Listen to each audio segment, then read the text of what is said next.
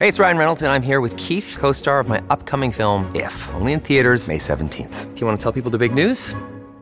All right, I'll do it. Sign up now and you'll get unlimited for $15 a month in six months of Paramount Plus Essential Plan on us. Mintmobile.com slash switch. Upfront payment of $45 equivalent to $15 per month. Unlimited over 40 gigabytes per month. Face lower speeds. Videos at 480p. Active Mint customers by 531.24 get six months of Paramount Plus Essential Plan. Auto renews after six months. Offer ends May 31st, 2024. Separate Paramount Plus registration required. Terms and conditions apply if rated PG. Hello, everybody. This is Marshall Poe. I'm the editor of the New Books Network. NBN listeners like to read books and buy them. So we thought we'd tell you that right now, our friends at Princeton University Press are having a remarkable site wide sale. You can get 50% off books, including ebooks and audiobooks, with the code 50, F I F T Y, at checkout until May 31. You can save some real money on Princeton University Press books. I encourage you to go there and check it out.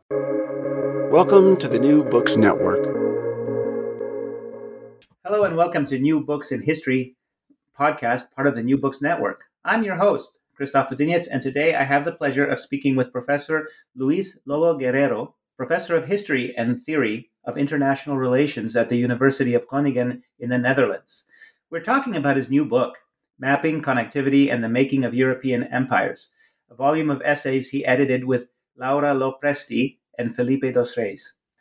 Professor Lobo Guerrero's work is in post structuralist thought, history of early modern science, historical epistemology, and geopolitics, including topics of biopolitics and security and the big questions of globality and connectivity. His, his books include Insuring Life, Value, Security, and Risk in 2016, Insuring War, Sovereignty, Security, and Risk, uh, 2013, and Insuring Security, Biopolitics, Security, and Risk in 2012. And then these two edited volumes, Mapping, Connectivity, and the Making of European Empires, that's the book we are talking about today. And one before it, Imaginaries of Connectivity, the Creation of Novel Spaces of Governance, uh, which we talked about last time we did this podcast together. And I will put the link to that discussion in the blog notes below. So together, these two are part of a, a trilogy that's still in progress. So hi, Luis, and welcome to the podcast. Hello, Christoph. Thank you very much for having me again.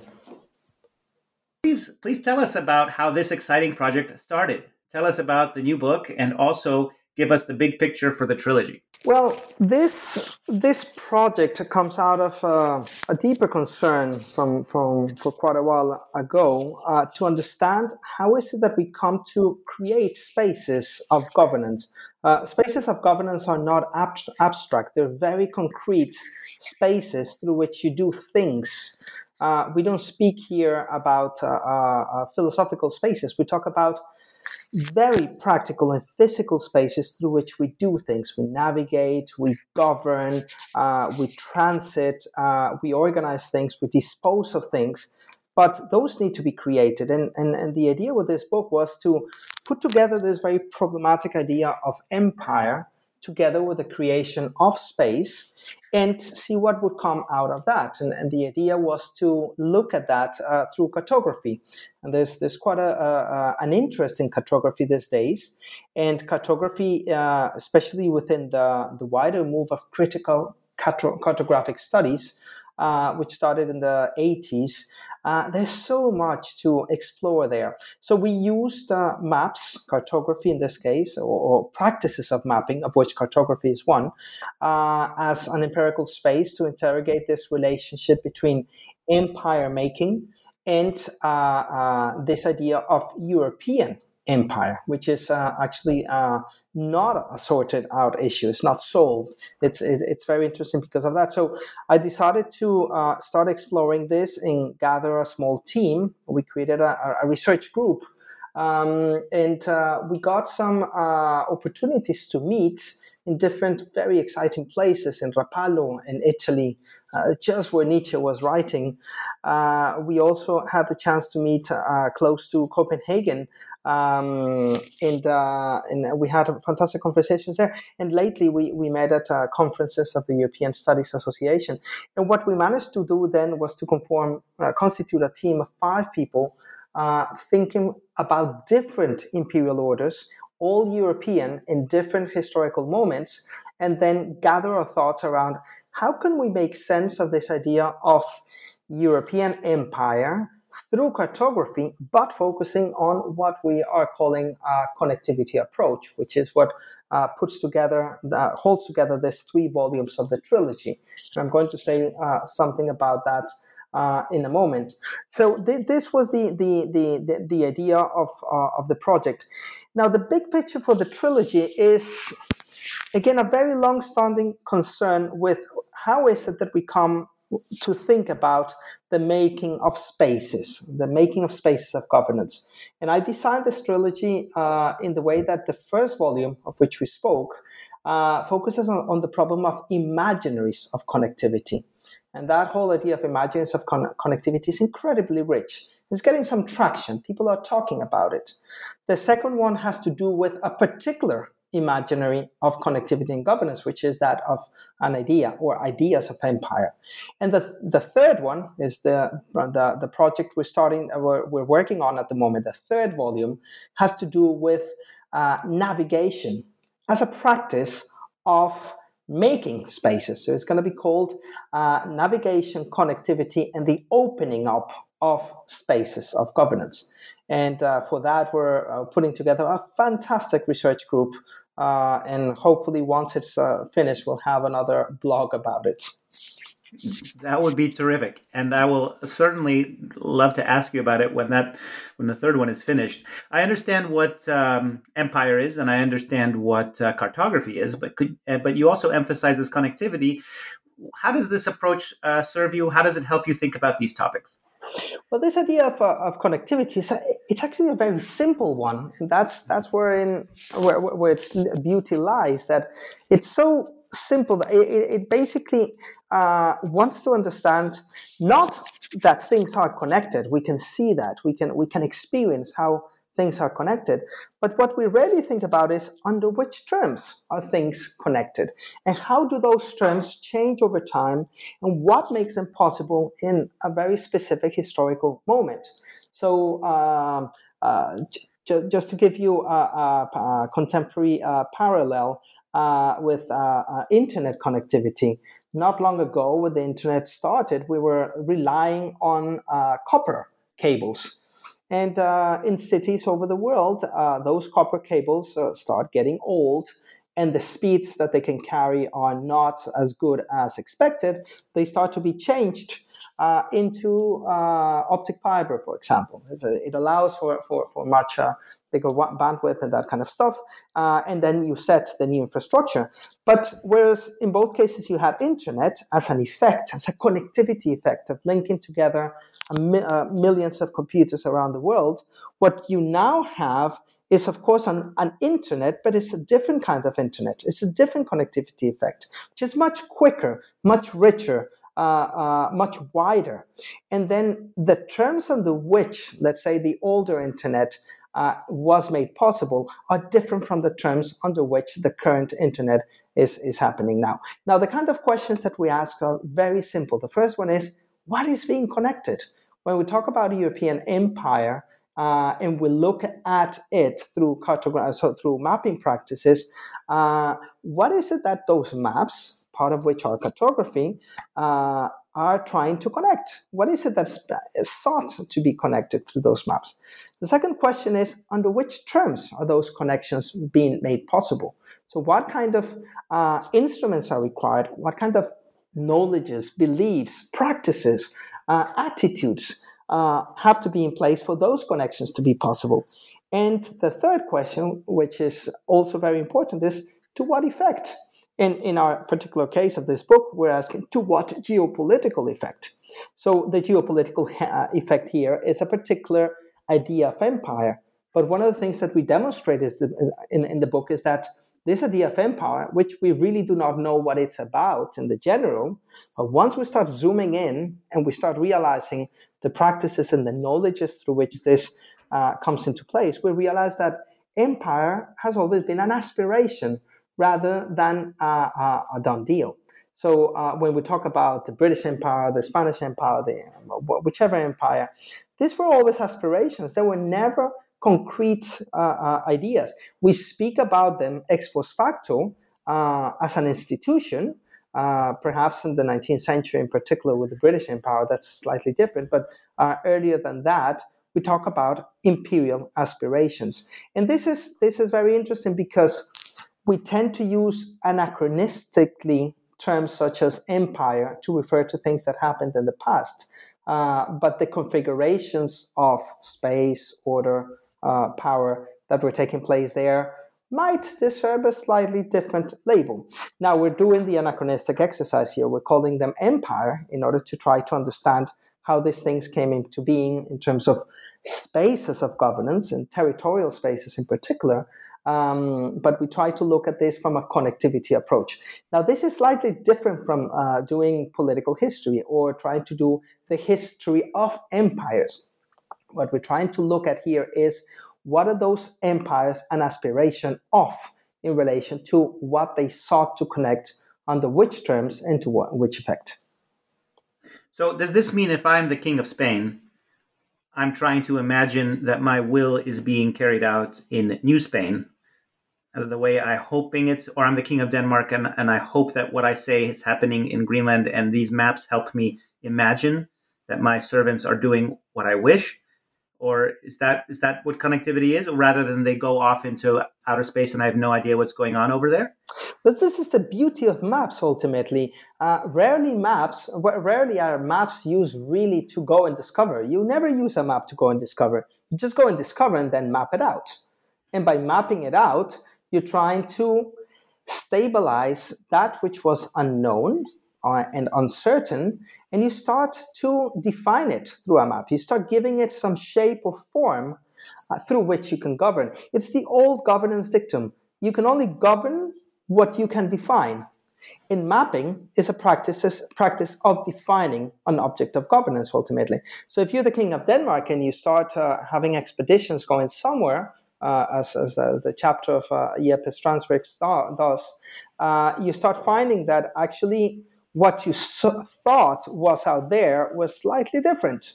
And you start detailing it in a particular way, and then you create an object of governance, which we call space. In the, ca- in the case of the king of Spain, which is very controversial because it was really never the king of Spain as such. It was, was the king of Castile, the, uh, Aragon, and, and, and. It was a king of different kingdoms. Uh, then what you end up doing is that you use cartography in a very centralized form in order, in order to try to strategize your, uh, uh your, your, your practices of uh, exploration and conquest. So, in the case of Spain, for example, there was this Padrón Real. Uh, we spoke about that uh, uh last time. Uh, this kind of central map that you start creating to update everything that was being found, and uh, it was like an inventory of the spaces that had been detailed. but in reality, mariners couldn't use these maps; they were useless for that. But they were very useful for planning purposes at the center say, at the Palace of El Escorial in terms of uh, um, uh, Philip II, or they were very useful for diplomatic purposes. You summoned ambassadors or you sent an embassy to another kingdom and you showed a map. And by showing a map, you were trying to colonize the imagination or conquest the imagination of the viewers in terms that they could understand, that were intelligible to them, and show them that from here onwards, this belongs to the crown of Castile, Aragon, and whatever. Or from here onwards, it belongs to Portugal, or from there onwards, this is a, a space for dispute, as it happened in, in the North Atlantic, for example, after after um, um, uh, several treaties that were, were signed in the in the late 16th century. So maps are instruments for governance, but they are actually sites through which you experiment with uh, the making of space. So they are kind of live instruments. That's the beauty of those maps. So when we go and look at maps, even contemporary maps, they're not giving us really uh, uh, um, a state of affairs. They don't necessarily detail a status quo, an established order. What they do is that they provide us with elements from which to think about what that established order could be or was expected to be. So it's an unfinished project. If I take a map of the 16th century, which are the maps that I work with, uh, they never tell me a settled story. in fact, they liberate the stories that I had uh, anticipated they would tell me. And that's why they are so inter- interesting instruments from which to conduct uh, investigations of this kind. Well, we will talk more about Spain in just a moment, or so called Spain. Uh, but first, I should introduce that this is an edited volume with uh, six authors and three editors. And uh, you discuss not only the early modern Spanish Empire, but also British North America with your colleagues, um, 19th uh, century Germany, France's uh, French possessions in Syria, Denmark and Greenland, and uh, an Italian fascist empire. Uh, but you wrote the first two chapters and also the preface. So about of the about a third of the the entirety of this book is is your work, and yours uh, are are are entitled um, Poseidonians and the Tragedy of Mapping European Empires.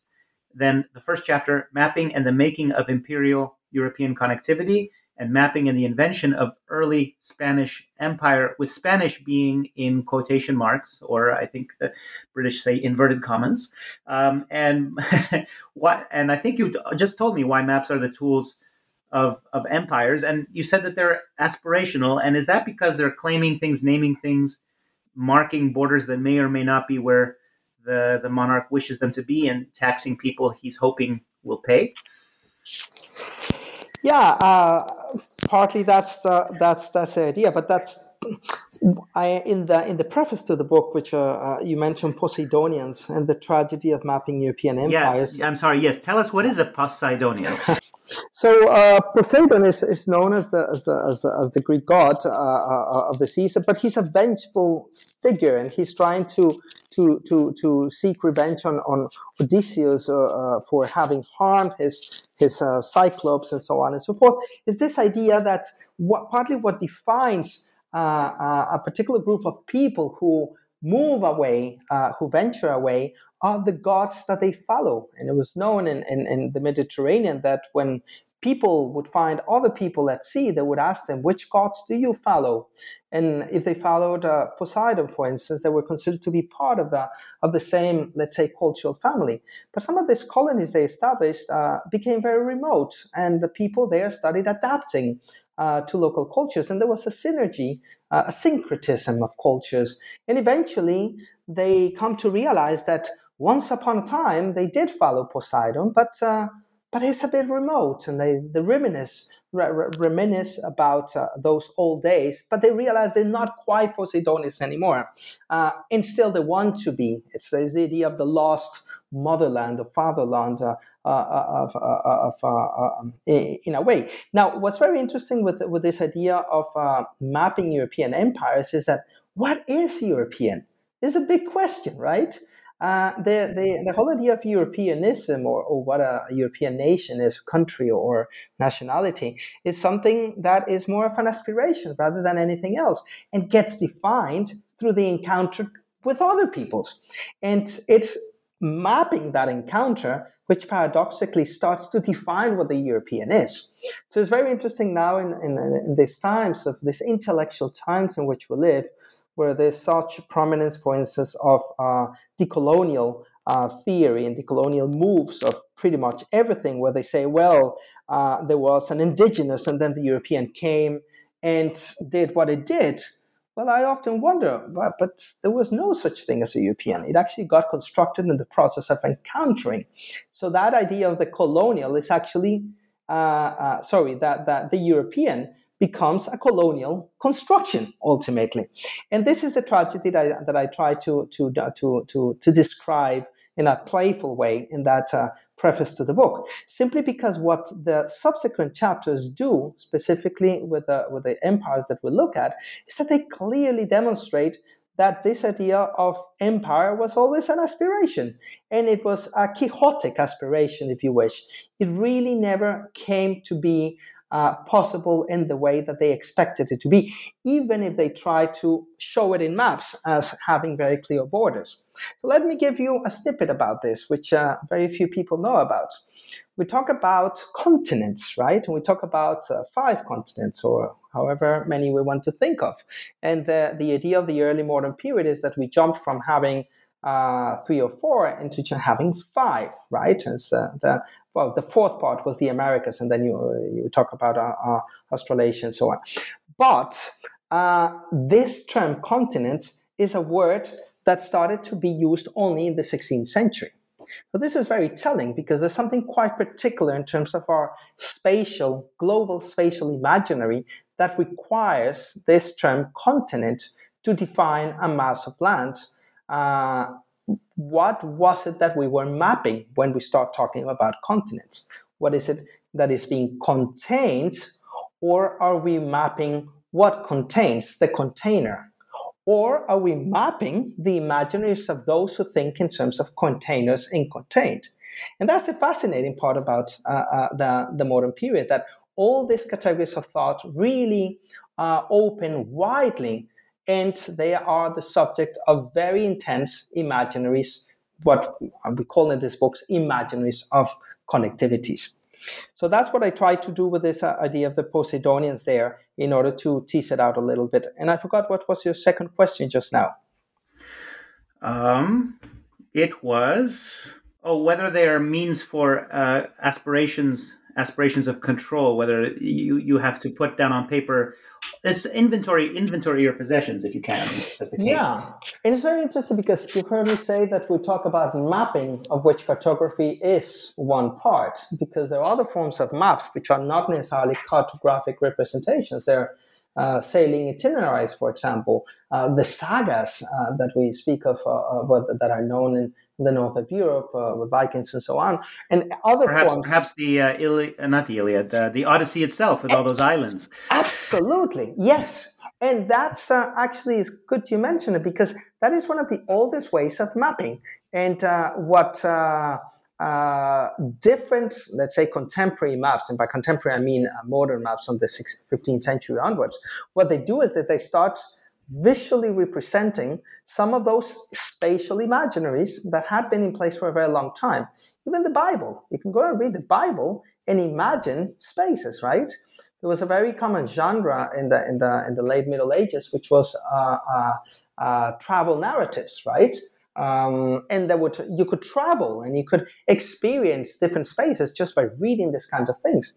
Uh, and that's fascinating. But the kind of uh, uh, maps that start uh, becoming much more popular in the 16th century onwards is these maps, which are cartographic representations, which try to show things in order to show an inventory of, uh, of of, of space, right? And you start labeling. So toponymia here is fascinating because how you call things uh, uh, has an impact on how you're going to understand them, of course. And uh, for instance, the, the, the, label of the Atlantic Ocean or uh, Atlantis uh, has uh, a particular understanding that comes from classical times, and yet it's incredibly modern in the spatial representation it starts to uh, uh, deploy.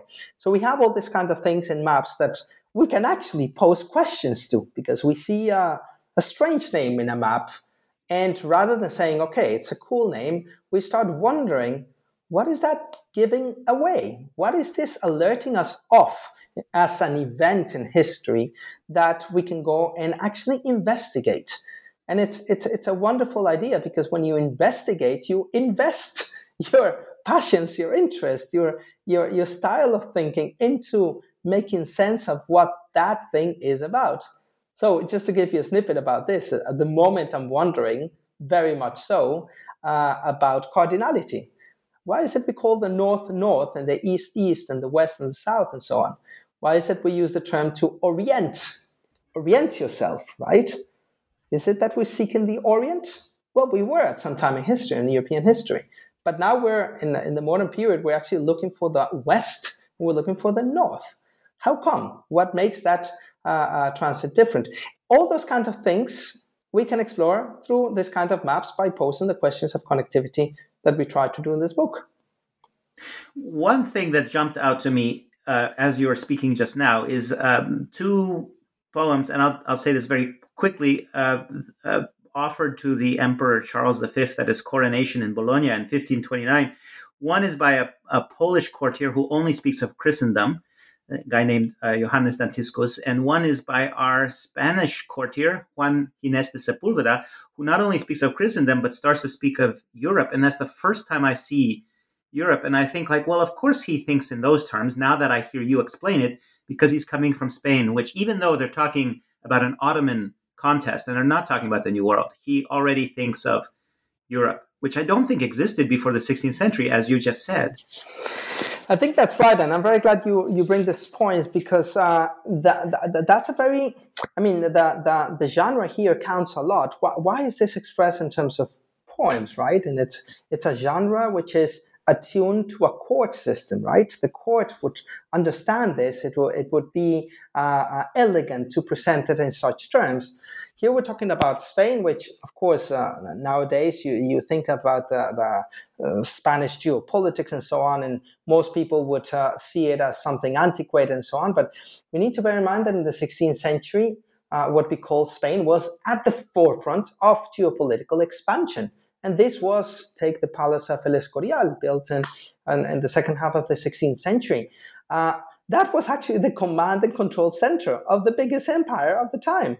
Uh, and uh, they were uh, fully attuned with what, which, with what was happening in, let's say, the West in order to deal in the East, which was where, and, and in Europe, which was uh, where, where the crown was uh, uh, having its contested spaces. So it, we cannot separate the East from the West. Uh, they are part of a single whole, which I call the globe, really, uh, and uh, and you get that represented in this kind of genres, poems, and so on. So that's that's that's quite quite crucial. It's there. So let's talk about the first map that, that you offer, and that is the map of Juan de la Cosa in 1500. Juan de la Cosa, you tell us, is the owner of the Santa Maria, which went, which was Columbus's flagship eight years earlier, and you have a, a fascinating analysis of this map. Uh, for for one thing, it puts west at the top. Oh, and I should tell to our listeners, the map is pictured in our book, but if you just Google Mappa Mundi or Juan de la Cosa, you'll find a, an enormous, you know, uh, picture of it on Wikipedia that you can zoom in as closely as you wish and see in full color.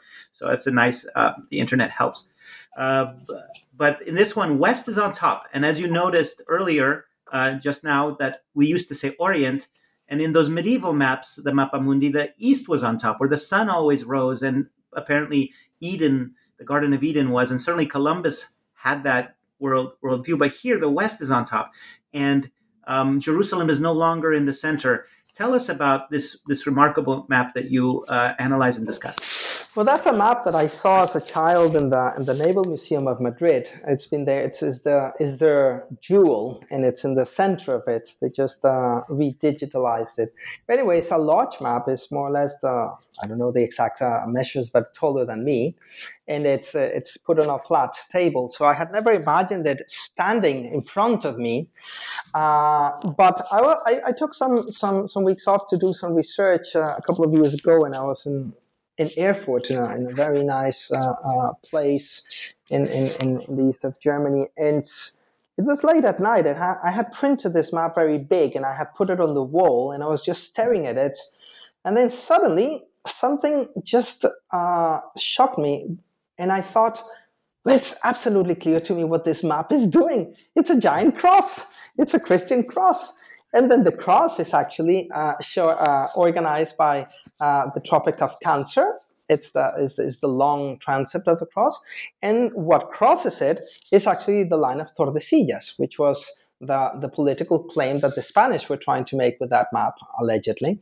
Uh, it was a map uh, uh, uh commissioned by by um, uh, Bishop uh, Fonseca, the Archbishop, the, the, the, Bishop of Toledo, basically the second person most important in the Kingdom of Castile. Uh, and he was in charge of the Council of Indies at the time. He had commissioned that map, uh, presumably for diplomatic purposes, because you show it to people. What would people recognize at the time? And when I, am saying people here, I'm mostly talking uh, about uh, courtesans and about nobles and ambassadors and so on merchants, rich merchants.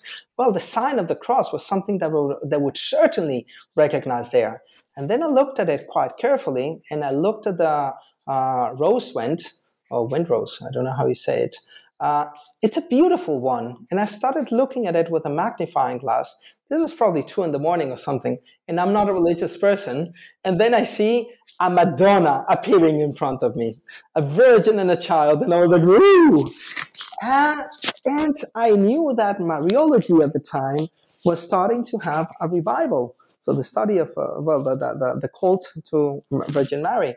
And uh, the Pope of the time, that I found subsequently, uh, was a Dominican, and the Dominicans had been celebrating the, the, the, the, the, the Feast of Virgin Mary for uh, a couple of centuries, but it was not a generally recognized feast in the church. Through this Pope, it started. So this became a very, it was like the trend of, of the theological trend of the time. And here you have it in the center of the map. Well, not the center, the center top in the middle. Just where the, the head of Jesus would go in a, in a crucifix, there you have the, the, the, the, the, the rose went with the Madonna and child. And on the very top, where the typical INRI inscription would go, on the top of the, the, the transept uh, of, the, of the cross, you would find the figure of, um, of St. Christopher which is the, the patron of uh, mariners and the patron of, of, uh, of travelers. Um, and it's this idea that you are protected in the process of moving away. Uh, moving beyond exploring the frontier.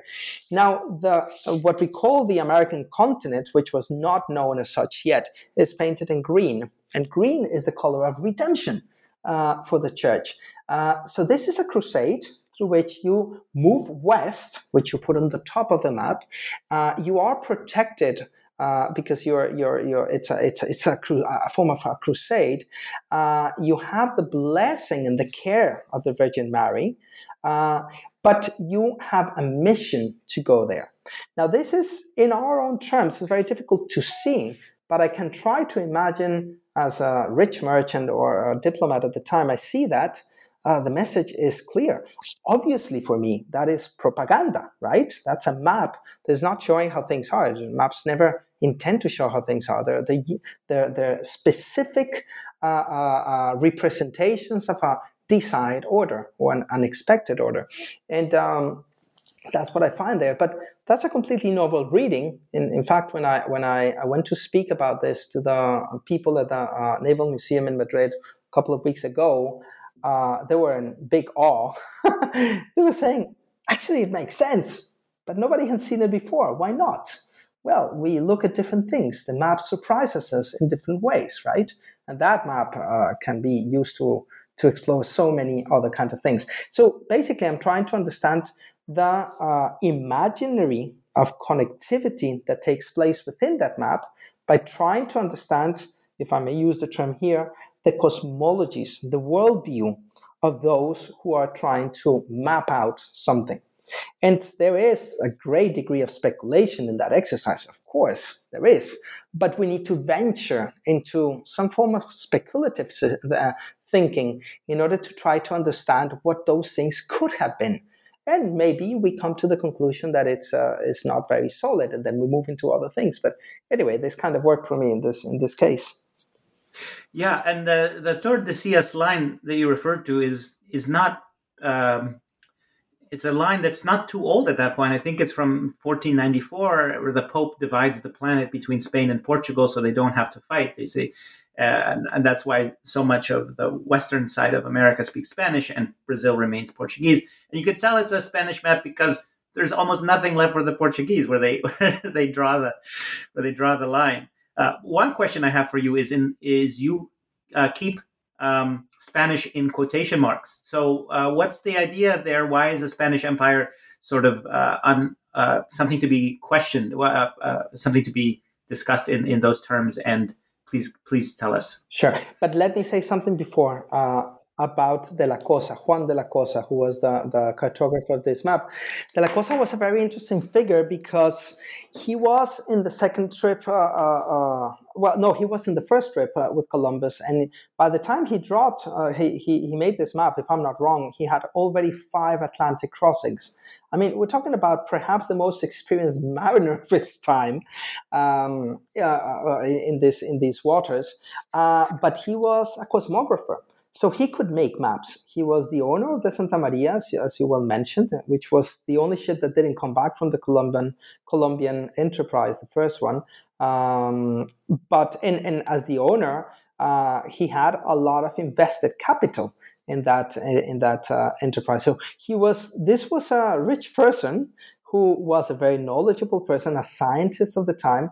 He later on became uh, uh, um, one of the uh, top um, pilots of the of the realm, and there was a scientific uh, uh, commission uh, to decide on where the line of, uh, of uh, Tordesillas actually lied. And you had uh, people from, from Portugal and from Spain, and Juan de la Cosa was one of them. Okay, but the reason I'm putting an emphasis on Juan de la Cosa is that there is a very particular form of knowledge involved here, is that he was both a practitioner of space making, uh, but he was also a scientist of space making.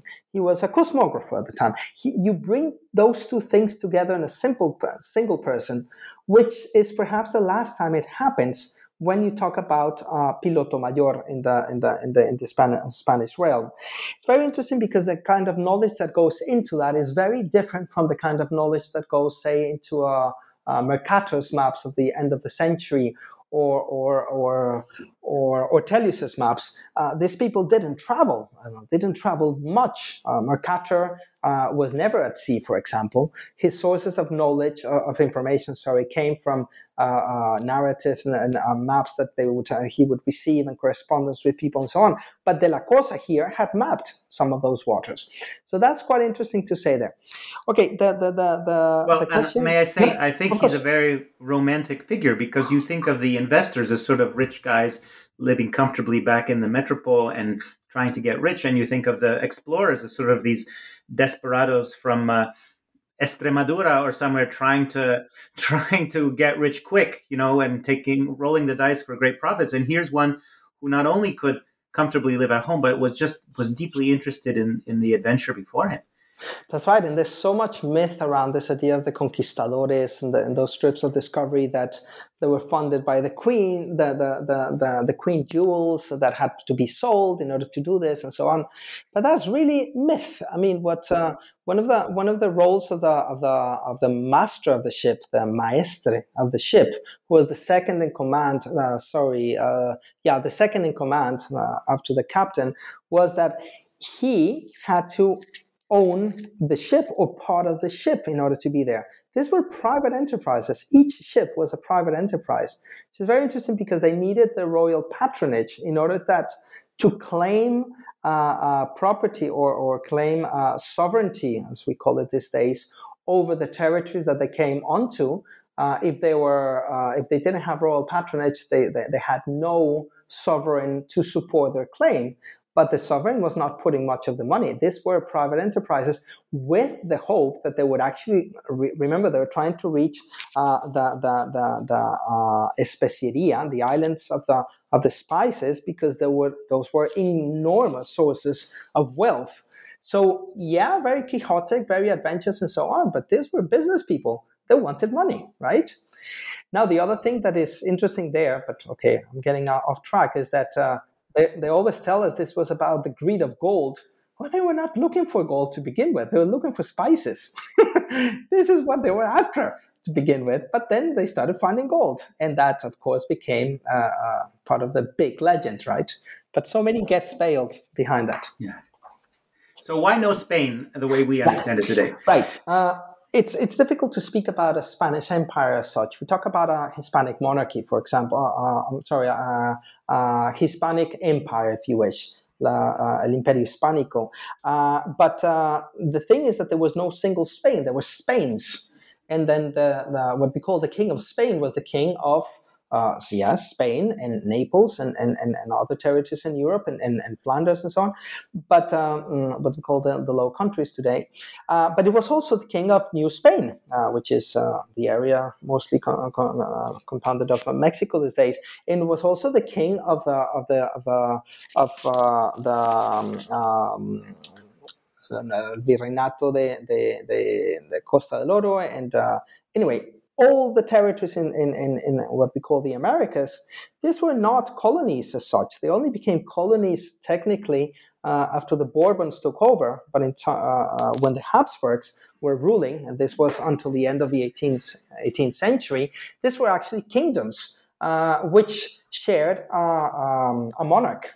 Uh, and uh, legally speaking, the, the status of a subject in, I don't know, the, the, the kingdom of uh, Lima, the, the Virreinato de Lima, uh, had the same status of a, a, um, a subject in Castile at least uh, in terms of uh, under the law and so on and so forth. So this that's why I put uh, Spain under uh, uh, inverted commas or quotation marks because it's misleading to talk about Spain as a state as we understand it today. It's an anachronism. The the Spain that we talk of today as a state really comes after the, the Napoleon, Napoleonic invasions. but before that, we had kingdoms of Spain or of Spain's under a single monarch. That, that's why I put it in those terms. What's interesting, though, is that all these cartographic uh, endeavors seek to provide an idea of harmony, spatial harmony under a single king. Uh, and it's a king that would control it all. That was that was the, the idea. The the the the the, the king whose em, in whose empire the sun never sets. Mm-hmm. That was the idea under Philip II.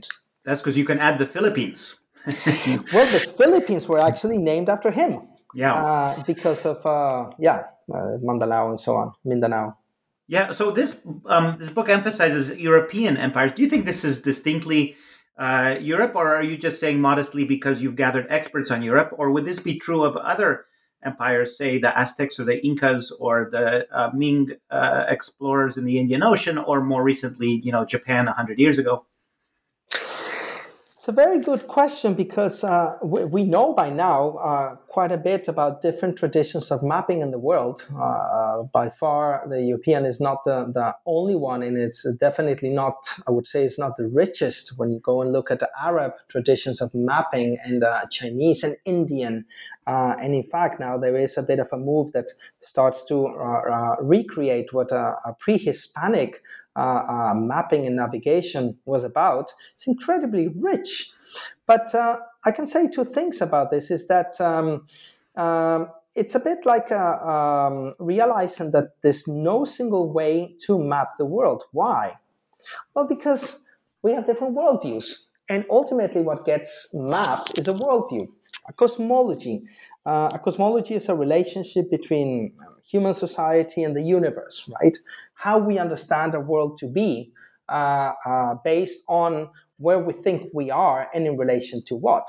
So uh, a beautiful story that actually was at the, at the forefront of me getting into all these projects was that uh, I came across uh, narratives of the 16th century or, or late 15th uh, century where European travelers would claim to be the first moderns because they were exposed to constellations that the ancients were ignorant about, ignorant of so stars and the, the, different skies and so on and so forth.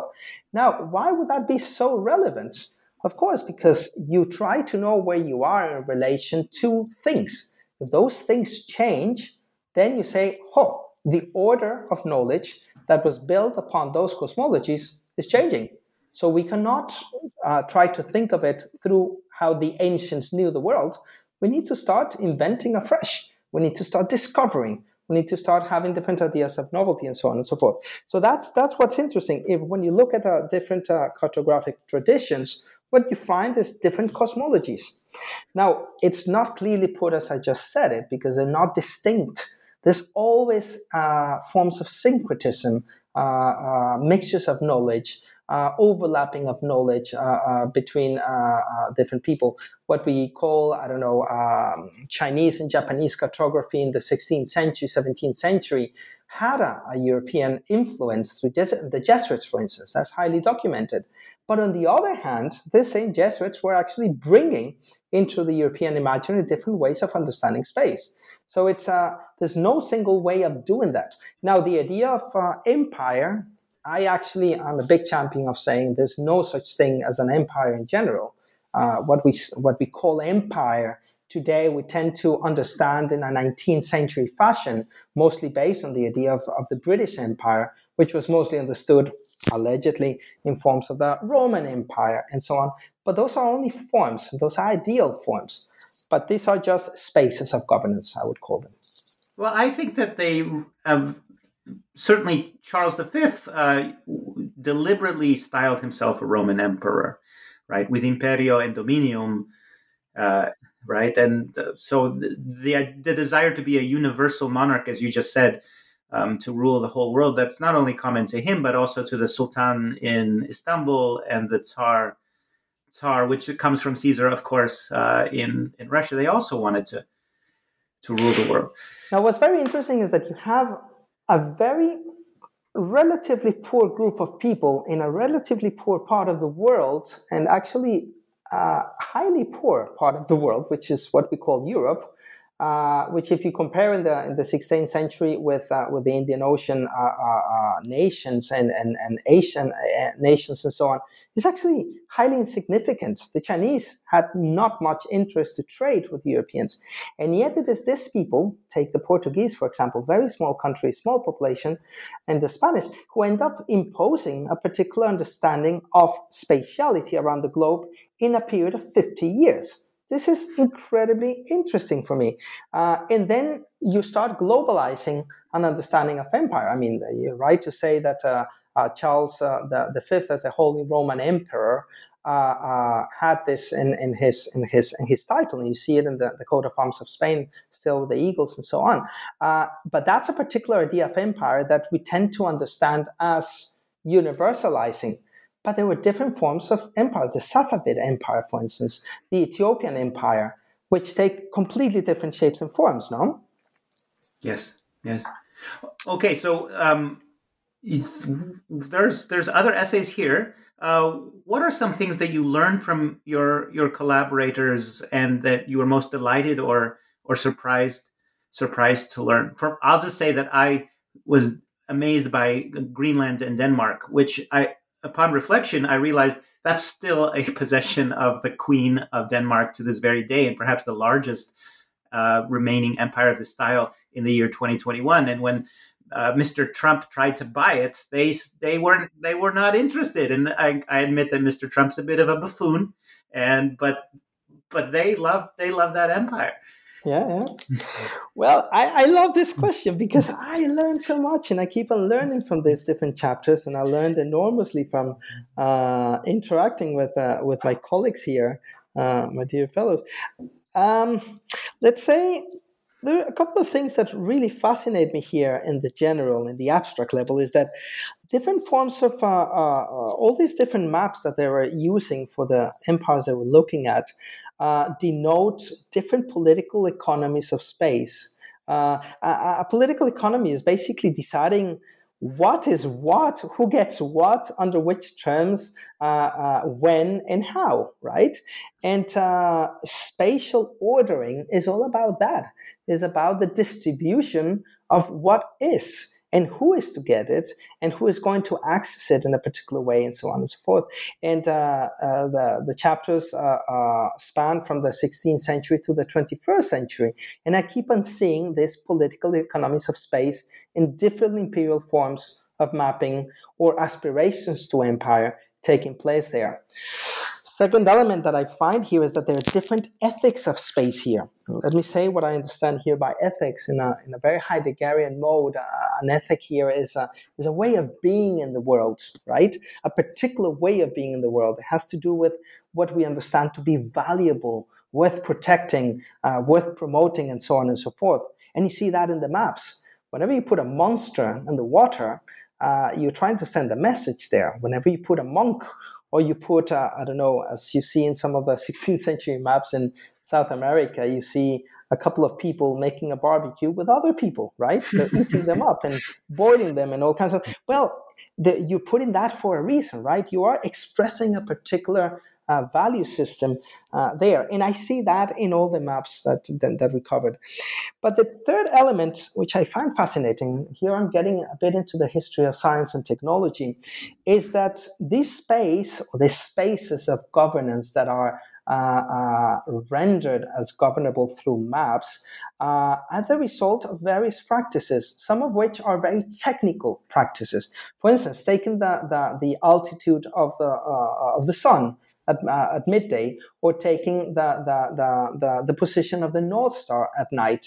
Uh, with a with a cross staff, and you do that systematically, and you start creating tables, and you start charting, literally charting uh, uh, waters, which you plot on a map, and then there's no such thing as empty space in the seas, but these are coordinated spaces.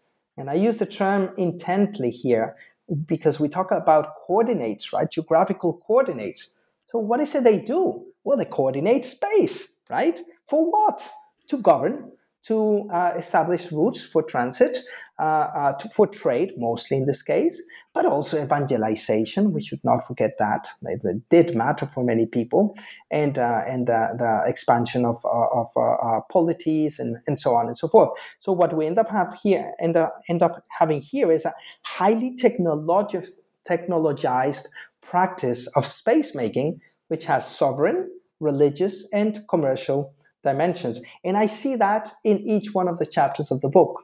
So I would I would say I've learned deeply about those three things mostly. Uh, I know we, we should probably end, but I, I want to ask you about the ocean sea. In the middle of this map we've been talking about, it says Mar, Mar Oceanus or Oceanus. And I know that Columbus was the admiral of the ocean sea. How did this? This is a great name. And you mentioned the Atlantic, but I'd like to know when that when that started and how we understand the ocean sea and how we understand the Atlantic Ocean. Well, for the classics and all the way up to the to the mid uh, uh, 15th uh, century, the end of the world was pretty much the Canary Islands. That's where it all ended. Uh, and the, the, the pillars of Hercules in, in the in in um, in the Strait of Gibraltar. Uh, that was the the entrance to the unknown, right?